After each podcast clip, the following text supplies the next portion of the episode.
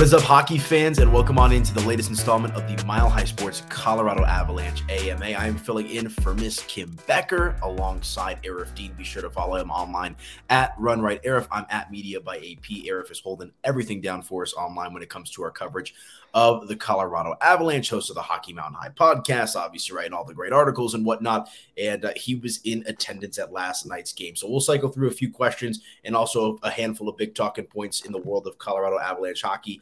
And it's certainly been a little bit of a roller coaster ride over the last two or three weeks or so. Uh, the high of the highs, the lows of the lows. We'll break it all down here. And be sure to get those questions in each and every week when Arif puts out his tweet at Run Right Arif and away we go. Kim Becker will be back next week. But what's going on, my man? An exciting game to cover last night, I'd imagine. Yeah. Uh, honestly, exciting might not even be the word to say it because it was kind of goal, goal, goal, and then the atmosphere. We everybody knew the Avalanche were going to come away with two points after those early goals, and it was kind of a dud of a game in terms of excitement, but in terms of the result, uh, getting your top guys rested, getting two points in the standings, and doing it in in great fashion, it was exactly what the Avalanche needed. Yeah, a six to nothing victory. Look, San Jose is not the team they once were. They're definitely in a struggle this year. Uh, only 19 wins on the year for them right now. The Avalanche with 35. And uh, on the radio show with my guys, Cody Rourke, Danny Bailey, and all them, like we like at the end of the show, we're like, who's scoring tonight? And like, you know, we kind of threw out a couple of different names. Uh, we each picked a different name, and all four players ended up scoring. Uh, last night was an absolute barrage for the Colorado Avalanche. Get, uh, goals for Cale Makar. Nice to see him get back in the group. Val Nichushkin, Lehkonen, MacKinnon, and a handful of other players as well. Uh, what was the energy like? Set the scene for us in Ball Arena last night, and really, uh, you know, kind of a strong way for the Avalanche to snap that losing skid. Yeah, it was the game kind of started a little bit slow. Neither team had a shot for the first, I want to say, two, two and a half minutes before Colorado started to kind of get rolling. At the four minute mark, I think the shots were one nothing for the Avs. So not really much going on. But then they got a goal and they got another one. Then they got a third one. They outshot them 19 to 2. They had a 21 or 22 to 2 shot advantage when it was 4 to nothing. They had a 24 to 3 or 4 shot advantage when it was 5 nothing. And they just kind of ran away with the game. I mean, right. the the mood around the team and the atmosphere was look, like the San Jose Sharks, like you said, 19 wins, only team in the NHL without 20 wins. They played the night before, which I know is a funny stat because there's like a couple of them with exactly 20 and they're the only ones at 19. Right. So, you know, just picking an arbitrary number there, but it was, you know, the the Sharks had played the night before. Funny enough, they had beaten the Winnipeg Jets in overtime, uh, mm-hmm. which was, you know, helpful for the Avalanche. Granted, Winnipeg continues to fall. They had beaten the Winnipeg Jets in overtime. They were traveling. They got in late from Winnipeg, so they had to go through customs. They got in really late to Denver. They didn't have a morning skate. The Avalanche were rested. Colorado, the last three weeks has played four back to backs where they were the team that traveled to face a rested team. They hmm. fi- and they were 3 0 1 in those games. The only 0 1 was the Seattle game a couple days ago on Monday that they or on Sunday that they blew it late. Otherwise, they would have went 4 0. But the Avalanche having the opportunity to be the rested team and face a team traveling with only 19 wins, coming from Canada, going over the border, over customs, playing the night before, being one of the worst teams in the NHL already, and then selling at the deadline. It was a game where everybody in that dressing room knew, like, we're going to get two points here. We have to do it. Uh, it's just a matter of how we do it. And how they did it was the ability to pile it on early, no forward played more than 16 minutes and 14 seconds. No forward played fewer than 11 minutes and 48 seconds. They were able to roll their lines, roll the defense, get everybody involved.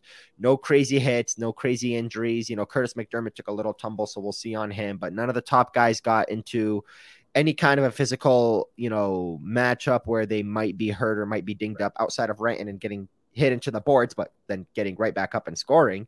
Um, so it was exactly what you needed a very quick, easy victory with no stress, no issues, no injuries. Just take the victory and move on to the next one. That's what they needed, and that's what they did. Yeah, I think you hit it on the mark with the the the stress word. Like, I mean, that was like you said, it was for lack of a better phrase, an avalanche of goals from them early on, and really, you were able to, you know, you mentioned kind of the playing time and the ice time for some of these guys, and obviously, that's critical for a team that's had to deal with some injury problems over the course of the season. And you know, we'll talk about some of those injuries here throughout the program. But before we get into some of these questions, the you know I kind of started out saying the highs of the highs and the lows of the lows. So we had a six game winning streak, you know, in the middle of February there, followed by a three game losing streak to the Devils, the Stars, and Seattle, which was obviously fresh in everybody's mind before the game last, last night against San Jose. It, it's not easy to quantify, but like, what do you attribute that swing to? Like, how could a team go from playing so well, so locked in, maybe getting some good breaks, you know, with the six game winning streak, and then just collapsing three games in a row, allowing 14 games in two games or 14 goals in two games at one point, and then losing in overtime into Seattle? How do you kind of attribute the, the swing there for the Avalanche over the last handful of weeks? So in New Jersey, not to kind of pile on Justus Annunen, but right, if, yeah. if that's any other goalie, you're winning that game the Avalanche had their game. They, you know, they were down five to. I mean, they they were they were bad early. Like let's not let's not sugarcoat it. They were bad early. The Winnipeg, the New Jersey Devils took advantage of those breakdowns uh, and beat the goalie every single chance they got. Uh, it was five one. You blink twice, you open your eyes, it's five four. Then the Devils were able to make it 6 4. Colorado made it 6 5, then the empty netter. So they were like right on the cusp of tying it up every mm-hmm. single time. When it was 5 4, they had two or three really golden opportunities that were all stopped by the goalie. So they had their chance to tie it. They couldn't quite get there. The Dallas game was the one that is the biggest issue, and we'll talk more about that. We'll talk more about why that is later on here in the in the segment. But in the Dallas game, that was proof that the Western Conference is a very heavy physical conference. Right. They might not have the skill and the attack that the East has this year. They may have not made those big moves at the deadline that the Eastern Conference did. But teams like Dallas added guys like Max Domi that play a more physical brand of hockey, and they already play a physical brand of hockey. And Colorado is already without their captain, Gabe Landeskog, who plays exactly that a physical brand of hockey. And then they were also out Josh Manson, who was out of the lineup for the second time. Val Nichushkin, who was incredible yesterday against the San Jose Sharks, missed that game with an illness, so he didn't fly to Dallas. So you lost three of your bigger, more physical bodies from the lineup. Well, two, and obviously gave the entire season. And uh, Dallas handed it to you if anything, the game against Dallas was the wake up call that hey, you know, we, we, like they're sitting back and thinking we are the Colorado Avalanche. Nathan MacKinnon is playing incredible hockey right now. Cale Makar is back in the groove. Uh, you know, our goalie is one of the best in the NHL this year. Bowen Byram has found it. Mikko Rantanen's got 42 goals, but if we don't show up and play that physical game against teams like Dallas, they're going to put us on our behinds and we're going to lose this series quick if we play them. So that game was the was the wake up call. The Seattle game was just a very strange, yeah, like funky, very funky back game. Back to back, not a lot of good passes throughout the game. Just a sloppy hockey game on both ends. I don't know if the ice conditions were bad. We didn't really ask the players, but it ultimately ended because of a very unfortunate, but also unlike him turnover from Nathan MacKinnon late in regulation. And then in overtime, it's a coin flip. You win the face off, you control the puck, you're probably going to win. And that's what Seattle did. So, of the three games, it's the Dallas game that sticks out. It's just unfortunate the way it piles on. You play your backup goalie, he gets lit up. Then you go into Dallas and you have that game, that red flag. And then you come back against Seattle, you have that lead late in regulation, and then things just kind of unravel in like a two, three minute span. So, the Dallas game's the one that's unfortunate. The Avalanche already had a stretch like this earlier on in February where they lost that close game to Pittsburgh in overtime after leading late in regulation. Then they got like their butts kicked in Tampa Bay, five nothing, and then they came back to Denver, had a lead against Tampa Bay, and then lost it in the shootout. So they already had a similar stretch to, that, but then they came out of one six straight. And yesterday was kind of the, the exact type of game you need to break out of that funk and get going yeah, you know, we'll see how they shake out moving forward. Games against the Kings on Thursday. They take on the Coyotes on Saturday, and then we move on to the next week with games against a handful of Canadian teams: Montreal, Toronto, and Ottawa. But let's dive into hand- that, that big four game road trip. That's going to be the big one: the Montreal, yep. Toronto, Ottawa, Detroit. I'll be at two of those games, but that's going to be the tough one. That's going to be the one that, with that back to back mixed in, you don't want to fall behind there. Right. Yeah. No, we'll definitely keep an eye on it. Like I said, it's been a kind of a whirlwind of a season for Colorado, and we'll see what they can do here down the stretch. But uh, let's dive into some of these questions, my man, and be sure to tweet at Aarif Deen at Run Right Arif each and every week when we do these AMAs, so that way you can get your question in. And uh, we're going to talk a lot about the injuries, and let's start with the big guy, the captain, Gabriel Landeskog. Do you think the team is overselling that Landy might not return this season at least? And obviously there's been kind of a question mark. I feel like I've had you on the radio show probably a dozen times over the course of this season, and this question always comes up. Uh, a little status update on, on Gabriel Landeskog. Do you think that they're playing a little safe? Where, where do you think the team's at with him? They have no reason to bluff. I mean, in the NHL, like, look, there was a there was a feature story by the Avs reporter at the Colorado Gazette last week where he talked about how practice in the NHL for most of the teams is an open practice. It's not mm-hmm. like the NFL where they build 15, 20 foot walls and they give the media a little small portion and no fans get to like it's not secretive in that way. There really is no way to be bluffing and pretending like Gabe Landeskog is more hurt than he actually is or taking that extra precaution. If there was a clear timeline on Landeskog's return, they would have said it by now. And it's not even like they did any long term injury reserve kind of shenaniganery at the trade deadline where they're like, wink, wink, he's out until the playoffs. Like there was nothing there for them to bluff. I think truly, genuinely, what's happening is Gabe Landeskog shut his season down on March 12th last year in Carolina. He shut his regular season down. He had knee surgery. He was out until the playoffs. He came back. He played all 20 games in the Stanley Cup playoffs, and he played like the best hockey of his career. He was unbelievable. I believe it was 11 goals, 11 assists, something of that nature. He didn't participate in a single practice or a single morning skate. All he did was play the games. They load managed him through any skate that wasn't a game because they knew he was dealing with this knee issue. Then he comes back to skate in August. He realizes the knee is acting up. He has knee surgery again in October. And now here we are. He still hasn't played. So, whatever's going on with this knee issue, just like last year, is not worth him coming back into the lineup and playing while hurt. I think genuinely there's two ways this is going to go about. Either he's going to play in the playoffs like he did last year and load manage through it and figure it out in the offseason. And this time, actually, whether they win the cup or not, whether they're celebrating all of June and July or not, they're going to get to this right when the Stanley Cup final ends because they waited until August without realizing his knee was going to act up again.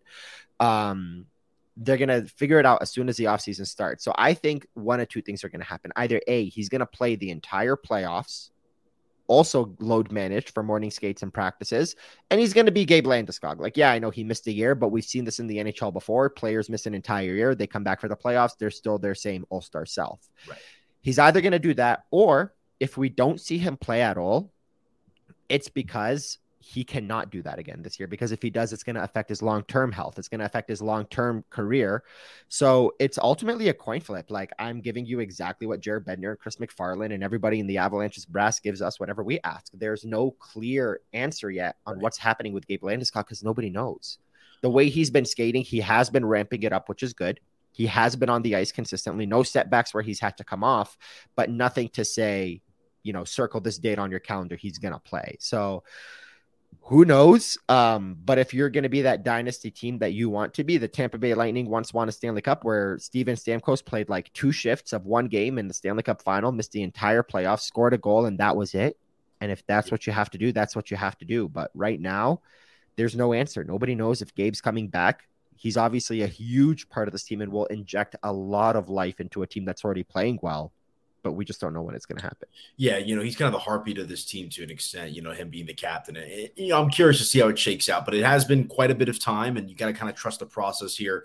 And, you know, the luxury is when, when you're a Stanley Cup or defending Stanley Cup champion, it's more about getting into the big dance as opposed to, you know, being the best team in a conference or whatever it might be. Just get in, roll the dice, and see where you go from there. And I think if Gabriel Landeskog plays, that obviously builds very, very well for the Colorado Avalanche. All right, let's move along here. Question from my guy Logan. He says, which team presents the toughest matchup in a seven game series? Is there one team in particular you'd like to avoid seeing early in the postseason?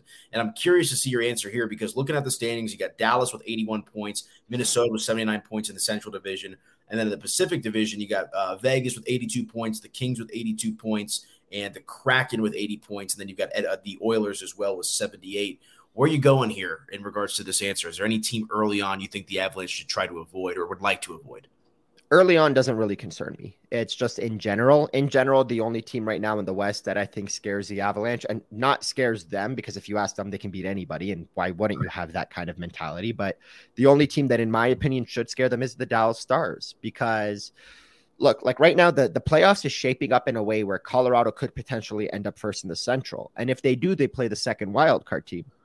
And that second wildcard team, like you just listed the Pacific Division standings. I think it's three points that separate the top four. Like Vegas can fall down yes. into the wild card, Edmonton can fall down, Calgary could come up, Winnipeg can can switch with Nashville or Calgary. Like there could be any number of teams if you're the number one team in the West or the number one team, I guess, in the division, whether you're first or second.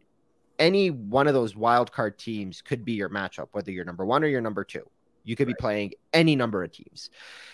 If you don't pass Dallas, it's shaping up like it's probably going to be a Colorado Minnesota 2 3 matchup. Minnesota doesn't concern me. Yes, they're a t- tough team. They're a heavy team, but the Avalanche could beat that team. They could beat Vegas. They could beat Edmonton again. They could beat Nazem Kadri and Calgary if they find a way to squeak in. They could beat the Winnipeg Jets.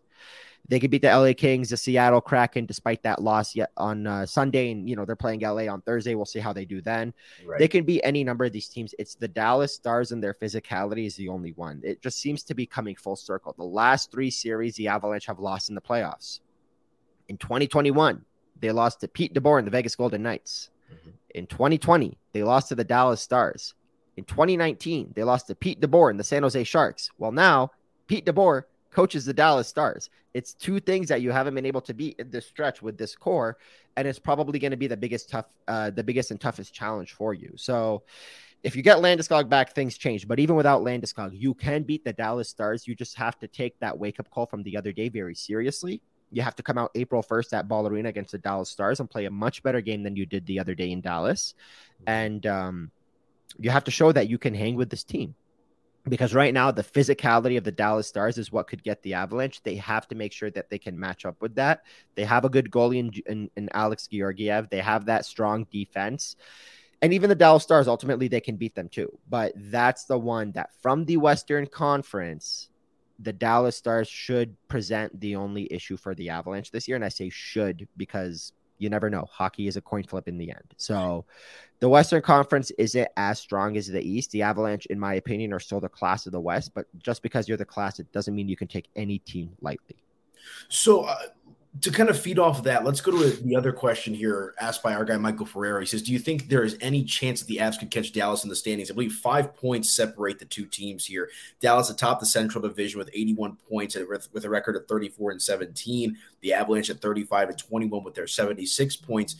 What what's kind of your gut feeling here about the Avalanche's chances to potentially catch Dallas in the standings before the regular season is over? It's very doable. They're only five points back, but the key is they have two games in hand and they play them once. So look, put it this way: five points back. Had Colorado won that game in regulation in Dallas the other day, you take two points away from Dallas, you give it to the Avalanche. They're one point back with two games in hand. One right. game makes all the difference. If that game on April 1st happened tonight and the Avalanche beat the Dallas Stars tonight, they would be three points back of the Dallas Stars with two games in hand. It's yeah. very reasonable and very doable. Those San Jose Sharks that they played yesterday, they play them two times in a row on the road in San Jose on a California road trip. They also have the Anaheim Ducks. They also have the Arizona Coyotes that you just mentioned. Right. They have, I believe, another game against the Chicago Blackhawks, if I'm not mistaken. They have the Detroit Red Wings. They have the Montreal Canadiens. They have a lot of easy, simple games coming up. I believe Colorado has top three in terms of easiest schedule the rest of the way. Love that. So you can very much make up a ton of points here. Even if you lose that game to Dallas, it's still within reach, but it's a little bit harder because then you're seven points back with two games in hand. So aside from that game, you only have another 19 games where you got to make up, you know, seven points in the standings right. with the two games in hand. So three to four points better than Dallas. And Dallas has the tiebreaker. So aside from that game, I don't I don't see it to be as unreasonable as many are saying. I mean, yes, Colorado just went on a stretch where they p- picked up one of six points. But before that, they won six straight games. They are 15, 4, and 3 in their last 20, do the math, 22 games.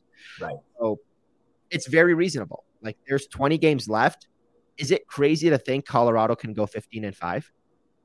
Not really, because if they go 15 and 5, yeah given how easy their schedule is the rest of the way, 15 and 5 brings you up to 50 wins. And suddenly this poor season full of injuries and issues and bad luck, and they still hit 50 wins. Like it's very reasonable to do that. Right.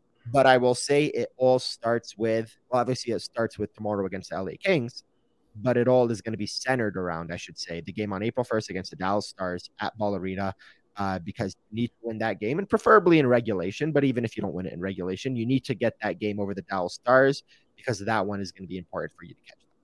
Right. Yeah, I'm excited, man. I mean, this is the best part of like when the winter sports you get down and dirty with the, you know, between the Nuggets and the Avalanche here. I know you and I were talking about, you know, you've got the Avalanche who are, you know, getting healthier as the season progresses. You've got the Nuggets on the other side of things. And I'm just both teams simultaneously playing well. Ball Arena is a rocking place right yeah. now. And that game against Dallas is going to be electric. So I'm looking forward to that. Just you talking about it, I'm like, yes, I can't wait. April 1st, circle it on the calendar. Yeah. Here we go.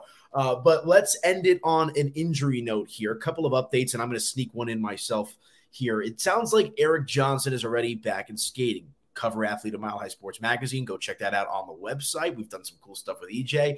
Any chance we see him and or Josh Manson return before the playoffs? And then kind of the second part to this question is do they need to return before the playoffs? Kind of talking, you know, about that luxury with the Avalanche of having won a Stanley Cup. Do you think you want to prioritize, you know, rest and recovery, make sure these guys are healthy, or is there a desire to get these guys back before so they can get their feet under them? if they're ready to go, there is a desire to get their feet under them. Like, you know, the, the whole Gabe Landeskog scenario that I played out earlier of him potentially returning in the playoffs and jumping in game one, like, if that's what you have to do, that's what you have to do, and you'll take it. Like Gabe Landeskog, number 92, let's bring him back in. But ideally, you want him to come back a little bit earlier and get a little ramped up, a little up to speed here, get your feet under you. Uh, same thing with Josh Manson and Erik Johnson. So uh, Jared Bednar was very open about both of these guys. The other three updates were Landeskog, no timeline, Helm, no timeline, Frankie, no timeline. But the three guys that matter most, or the two guys that not matter most, but had the most positive updates. Number one was Erik Johnson. He said that when Erik Johnson was injured on February 11, the initial timeline was eight to 10 weeks. We are coming up on Saturday of four weeks of that. And he said EJ is doing a lot he's doing a lot better and ramping it up a lot quicker than he expected. Mm-hmm. He still said I'd be surprised and it would be kind of surprising to see him back before the eight week comment or before the eight week uh, timeline, but it's looking like between eight and nine weeks from February 11, you're going to see Erik Johnson, which brings you to right around games 80, 81, 82. So there is a big chance that Erik Johnson plays before the playoffs on Josh Manson, and I know the Avalanche have been really bad with injury timelines, but the upfront and very forward response that Jared gave makes me think that they are feeling a lot better about Josh Manson because he straight up said he expects Josh Manson to play by the end of March. Okay.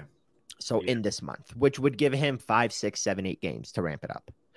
Josh Manson's a big part of the team. The, here, here's the key of the Avalanche they have not had, and I'm I'm I'm gonna include Erik Johnson, but you don't even have to include Erik Johnson in this bunch. They have their top five horses on defense. It's Toews Makar, it's Byram, it's Manson, it's Sam Girard, and then whether you want to plug in EJ or JJ at number six, Erik Johnson or Jack Johnson, those top five guys are always gonna have more ice time than that guy at number six. Mm. They haven't had all five of their horses in a game at the same time since November fourth. My gosh. That sounds awful when you phrase because, it that way. Yeah, because Manson and Byram missed a ton of time. But when Manson and Byram came back, Cale Makar had his concussion issues. When right. Cale returned from his concussion issues, issues, Josh Manson was injured again.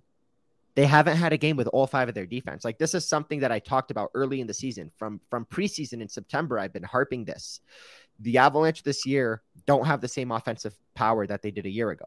Obviously, right. they still have Mikko Rantanen scoring 42. He's going to be on pace for more than 50 goals. Nathan MacKinnon's Nathan MacKinnon. Cale Makar's Cale Makar. But when you lose Kadri, you lose Burakovsky, and, you know, things aren't the way they were a year ago offensively. But defensively, they have one of the best defenses in the NHL when healthy, which I know Gabe Landeskog and Darren Helm and Pavel Francouz all have that who knows timeline, but those guys aren't defensemen. The defensemen have the clear timelines. As long as, knock on wood, nobody gets hurt along the way while you're waiting for EJ and Manson, you have an incredible defense, and then you have one of the best goalies in the NHL this year that nobody is talking about, and Alexander Georgiev, who was third in the NHL in wins. He's fifth Great. in the NHL in save percentage. He's third in the NHL in shutouts. He is playing lights out hockey. The Avalanche are going to be carried by their defense and their goaltending this year as compared to what they used last year in the playoffs with with their offense. So yeah. if they can get their five horses back and EJ at number six, and even if EJ's not ready, you got Jack Johnson at number six, you're going to feel a heck of a lot better about this team with Georgiev in goal and all those horses in front of him. Yeah, and you kind of just alluded to it. One one kind of thought that I have here is at the goaltender position because Georgiev has been fantastic, but we've seen when you don't have Frankie that the you know you kind of let go of the rope with the team. I know there's no update on getting Frankie back right now, but how do you feel the Avalanche will continue to you know monitor the situation with Georgiev giving him nights off? I forget which game it was this past weekend, but you know Georgiev was pulled at one point because they were just down a handful of goals. I mean, you, you don't want to ride the guy too much because he's been fantastic, but you also want to make sure he gets his rest. But your backup isn't necessarily getting the job done. Yeah how do you feel like the Avalanche will balance the goaltending situation down the stretch here? That's a great question. And I think what they're going to do is they're going to give Annunen, Johansson, Kinkaid, whichever one of them, if Frankie's not ready, they're going to give him some games against poor opponents. Because okay. Justus started two games. He started the St. Louis Blues right after they traded Ryan O'Reilly, a very beat up and bruised and battered and emotionally gutted team, and he came out, he came through and won. The second game that Justus Annunen played, we just talked about it. It was the New Jersey Devils. They're third in the NHL. Yeah. They are the third best team. They are an offensive powerhouse. And that guy that San Jose sold off and Timo Meier now plays for the New Jersey Devils. Granted, he didn't play against the Avalanche. Right. But they added that to that lethal offense. So, you know, I just listed off all the easy games the Avalanche have. Could you have played Keith Kinkaid or Justus Annunen against the San Jose Sharks at Ball Arena on March 7th and won that game? Yes. Yeah. The clear the clear answer is yes. So you can play him against maybe the Detroit Red Wings, maybe you know Keith Kinkaid or Justus Annunen or even Jonas Johansson, whichever one of those guys. You can play him against the Detroit Red Wings, the Arizona Coyotes. Two more games against the San Jose Sharks, two games in a row on the road. Like those should be easy games. The Anaheim Ducks, you have a ton of opportunity to get Georgi some rest. So Georgiev, I mean, right now he's at 40, I want to say 44 games. Yeah the Avalanche have 20 along the way. So even if, or 20 to close out the year, even if he plays 15 of 20, 75% of the games, that'll put him at 59, which is a very reasonable, you know, maybe on the higher end in, in the modern NHL of how much a goalie plays. But it's a very reasonable number for a guy that since training camp has been saying, I want to be the number one. I want to play games. New, New York Rangers didn't give me an opportunity. And every time you bring up these stats to him, like, you're the best at this and this and this and this, he's like, yeah, I know. Like he's such a confident guy. Yeah talking about it since preseason. He knows that he's one of the NHL's greats. And if he can repeat what he's doing this year, two, three, four, five more times, people will refer to him as one of the NHL's greats. He just needed that opportunity and he's getting it. So again, even if he plays 15 of the 20 games remaining, he still won't even hit that 60 game mark that you rarely see in the NHL. So I think they're going to be perfectly fine. You don't want him to get hurt. You don't want him to get mentally exhausted. But again, the easy schedule helps. Rantanen and MacKinnon playing how they're playing help. Getting Manson and EJ back helps. Adding Josh, uh, Jack Johnson, adding Lars Eller and Matt Nieto and Denis Malgin and having all this depth also helps. Right. Yeah. No, it'll be interesting. You know, what'd you say? 20 or something games left down the stretch here. 20 and, to go. 25. Wow, I mean, we're coming right down to it. And it's an exciting time to be an Avalanche fan. We'll see how they kind of monitor that goaltending situation as well as getting some other players healthy down the stretch. And away we go. Be sure to follow my guy, Aarif Deen, on social media at Run Right Arif. Check out his work online, milehighsports.com. You can follow me at Media by AP. I'm on afternoon drive, 4 to 6 p.m. Monday through Friday. Check us out. Try to talk as much hockey as anybody in this town for the most part. So uh, always having fun with that. Eric, my man, great stuff today. Appreciate you big time. Anything you want to leave the listener with before we get out of here? No, uh, that's that's basically it. Uh, obviously, follow me on on Twitter at Run Right Arif. Check out Hockey Mountain High, your go to Avalanche oh. podcast we're ramping up. This morning, I was watching the documentary of last year's uh, Stanley Cup championship, nice. and it, it just got, got me energized to, to travel and get into those games again because the playoff, there's nothing like that atmosphere, and I'm, I'm so excited for it. We're five or six weeks away. Good stuff. That's going to do it for us here on the latest Colorado Avalanche AMA from Mile High Sports. Appreciate everybody tuning in. Be sure to get those tweets in next week. Kim Becker will be back then as well. And away we go. Let's see how the rest of the game shake out for the Avs. Have a good one, folks.